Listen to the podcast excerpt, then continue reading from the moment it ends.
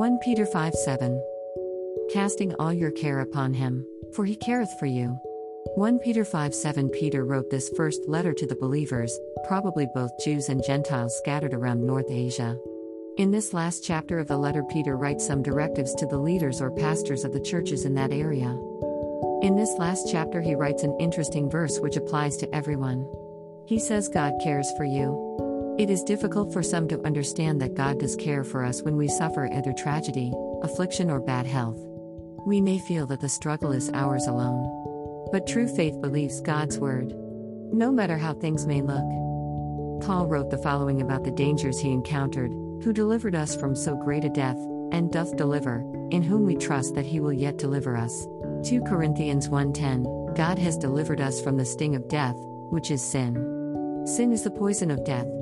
1 Corinthians 15:55 56 We look forward to the time when we will be with our Lord and when his promises for life eternal will be fulfilled. We believe and trust in God who never lies and who is truth. Paul trusted in God to continue delivering him. And no matter how dear the situation or circumstances, God will yet deliver us. Trust in the Lord with all thine heart, and lean not unto thine own understanding. Proverbs 3 5 Our understanding is limited to our natural senses, what we see, hear, and feel. It is limited to this world, the natural world. But the Lord has resources we are not even aware of. They are resources of the Almighty God, beyond the natural, in the spiritual, and the physical. So, with all that we are our heart, soul, mind, will, and emotions, and all our strength we must determine to trust the Lord in whatever we are going through. What is on the table? What loss is there that God cannot compensate? What loss is there that we cannot lay in His hands? Even death is not a loss.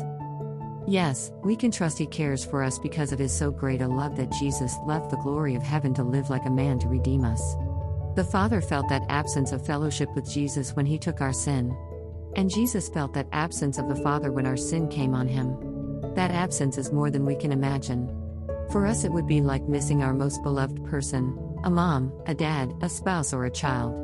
It is hard for us to imagine the loss of the glory of the Father as close as the Father and Jesus are because we don't know oneness here on earth. We can try to understand it, but I don't think we can naturally.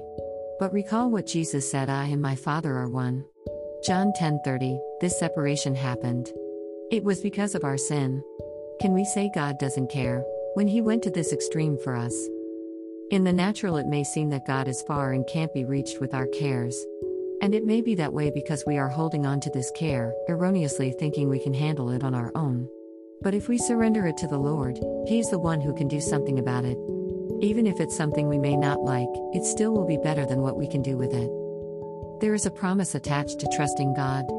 Thou wilt keep him in perfect peace, whose mind is stayed on thee, because he trusteth in thee. Trust ye in the Lord forever, for in the Lord Jehovah is everlasting strength.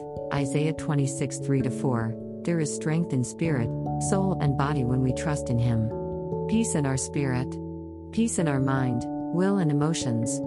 And that peace brings strength in our body to persevere and to overcome.